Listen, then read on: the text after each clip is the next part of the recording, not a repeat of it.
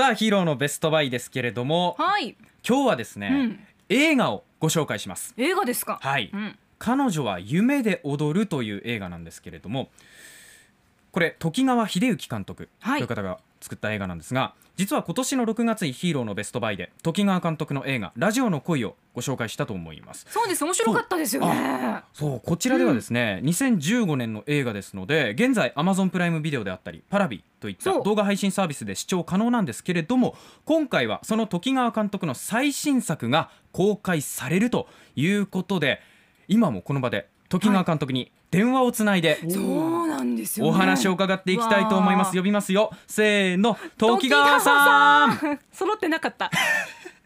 おはようございます。おはようございます。おはようございます。すみません。ちょっと揃ってませんでしたね。揃ってなかったです。時川さん今はえっ、とどちらにいらっしゃるんですか、今は広島です。あ広島ですか、うん。天気とかはいかがですか、広島天気はですね、今日はいいですね。そうですか、はい、いいですが寒いですね。あやっぱり。沖縄はやっぱり暖かいですね。そうですね。広島と比べたら。寒い方ですけどね沖縄もね。ね。えうん。やはりはい。時川さんの前で寒いとは言えない感じですけどね。楽しみにしてます沖縄に行くの。ねえ。えっと、はい。あ明日？明後日いらっしゃる明後日いらっしゃるそうですね、明後日ですかね。おー。はい。明後日の朝一ということですけれども、早速ね、えーこの映画についていろいろお伺いしていきたいんですけれども。今回の「彼女は夢で踊る」という映画監督脚本編集が時川秀幸さん。主演が加藤雅也さん、出演にはい。犬飼敦弘さんこの方は「仮面ライダービルド」で主演を務めた方ですね、うん。そして岡村泉さん横山裕二さん企画も担当しております RCC のアナウンサーです。そして矢沢陽子さんロック座を代表する現役のストリッパーの方ですけれどもこういった面々での、えーラインナップなっておりますがまず時川さんの方からですねどんな映画なのはかというのをですね、えー皆さんにお伝えいただければと思うんですが。はい。えーこれはですね、えー広島に実在した、えーストリップ劇場を舞台にした物語でですね。はい、うん。えーまあ、幻想的な、えーラブストーリーでこう過去と現在がこう行ったり来たりする物語で、うん。えーまあ、ちょっと変わった場所を舞台にしてるんですが、えーと普通のラブストーリーとしてもあのいろんな人に楽しんでいただける、えー内容になっております。はい、本当にこう事前にちょっと DVD であの拝見したんですけれどもとにかく美しい映画でしたね。あのはい、ストリップってこうどうしても若干官能的な目というかね、えーそういったところで見てしまう部分もあったと思うんですけれども、こうなんていうのかな妖艶さを持ち合わせた芸術というかねそういう新しい見方が感想を持てるようになったというところで本当に興味深い映画だったんですけれども時川監督がストリップ劇場を題材にした映画を作ろうと思ったわけはどんなところがありましたか、えーほまあ、このあの実在するあの広島第一劇場という場所はですね、はい。えー広島で閉館する閉館するって言いながらうん。閉館をずっとしてない、まあ、閉館詐欺じゃないかってみたいに 言われてるようなことあのへんてこな場所なんですけれども、まあえーちょうどあの横山裕二さんという広島のカリスマのあの方と、はい。えー加藤雅也さんと、えー映画を広映画を広島で作ろうという時に、えーちょうど広島第一劇場がどうやら本当に閉館するらしいぞといううん。話がありまして、はい。えーまあ、それをきっかけに、えー作ることになりました。なるほど。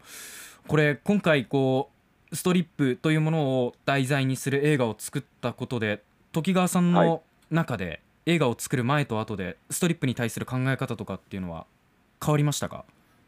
そうですね。あの僕も本当、まあ、映画をかけにあのストリップを研究し始めたっていうぐらいで全然あの詳しくなかったので、あそうだったんですね。あのうん、それでストリップ劇場に実際行ってみて、まあ、いやらしいのかなと思ってこうドキドキしながら入ってみるとうん。やっぱりそこにはその踊り子さんたちのその独特の世界があったり、はい。えーミラーボールが回っていて、えーえーいろんな曲に合わせて、えー踊り子さんたちが踊っていて、うん。えーそれは本当、あのーなある種の感動を覚えるような体験だったんですね。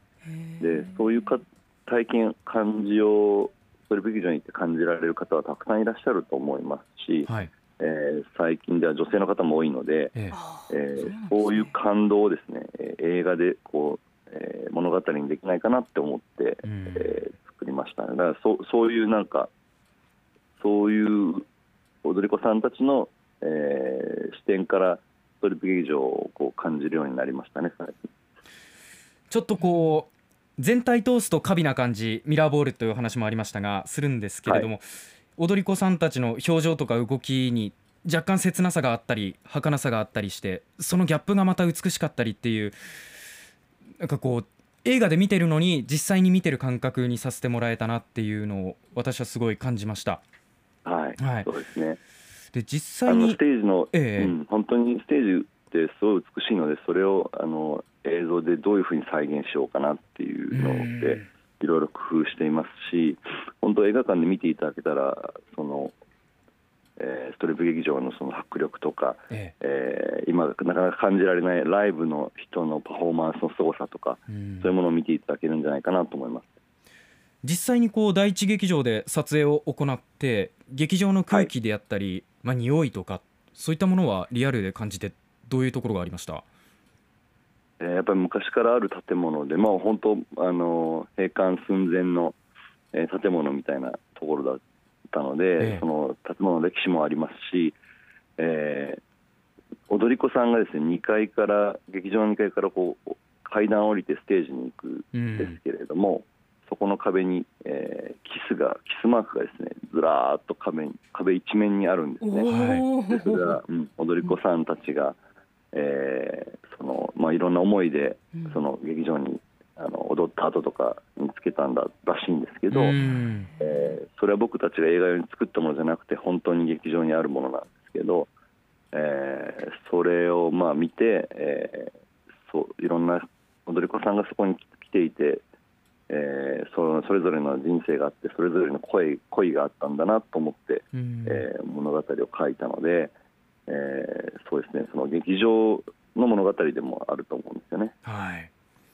本当にいろんなこう踊り子さんたち自身そして劇場の物語というお話もありましたさまざまな角度からこの映画を描いたと思いますけれども改めてですね、はい今回の映画の、えーまあ、最後になりますが告知というかですね、えー、時川さんの方からしていただきたいと思います。はいえー本当、まあ、ストリップということにこう抵抗がもしかしたらある方もいらっしゃるかもしれないんですが、まあ、本当若い女性の方でも見て楽しんでいただける感動していただける作品ですので、はい。えー気楽に、えーラブストーリーを見ると思って来ていただければ、えー女性の方は結構泣かれるので、うん。えー感動していただけるんじゃないかなと思います。はい。えー6日と7日に、えー僕と、えー広島のカリスマ横山裕二さんも、えーいらしてですね舞台挨拶を桜坂劇場でさせていただきますので、はいえーぜひとも、えーご来場いただければ、えー楽しいトークショーもあると思います。はい、えー公開自体はあさって12月5日土曜日といはいうことですね。そうですはい、桜坂劇場にて公開、そしてその翌日の6日、そして7日に時川監督と横山裕二さんによる舞台挨拶もあるということですね。はい、はい。短い時間になってしまいましたけれども、さまざまなことを聞くことができました。本当にありがとうございました。はい、ありがとうございました。はい、ぜひ映画館で楽しませていただきます。はい、よろしくお願いします。はい、では失礼します。失礼します。ということで彼女は夢で踊る、告知をさせていただきましたけれどももう RBC にもデカデカとはいポスターがいい位置に貼られてましたよね。そうですね、うんはいですので皆さんぜひ映画館でこの映画をご覧になっていただければと思います。以上ヒーローのベストバイでした。アップのポッドキャストを最後までお聞きいただきありがとうございました。生放送は平日朝7時から FM921 AM738 RBC ハイラジオ。県外からはラジコですお楽しみください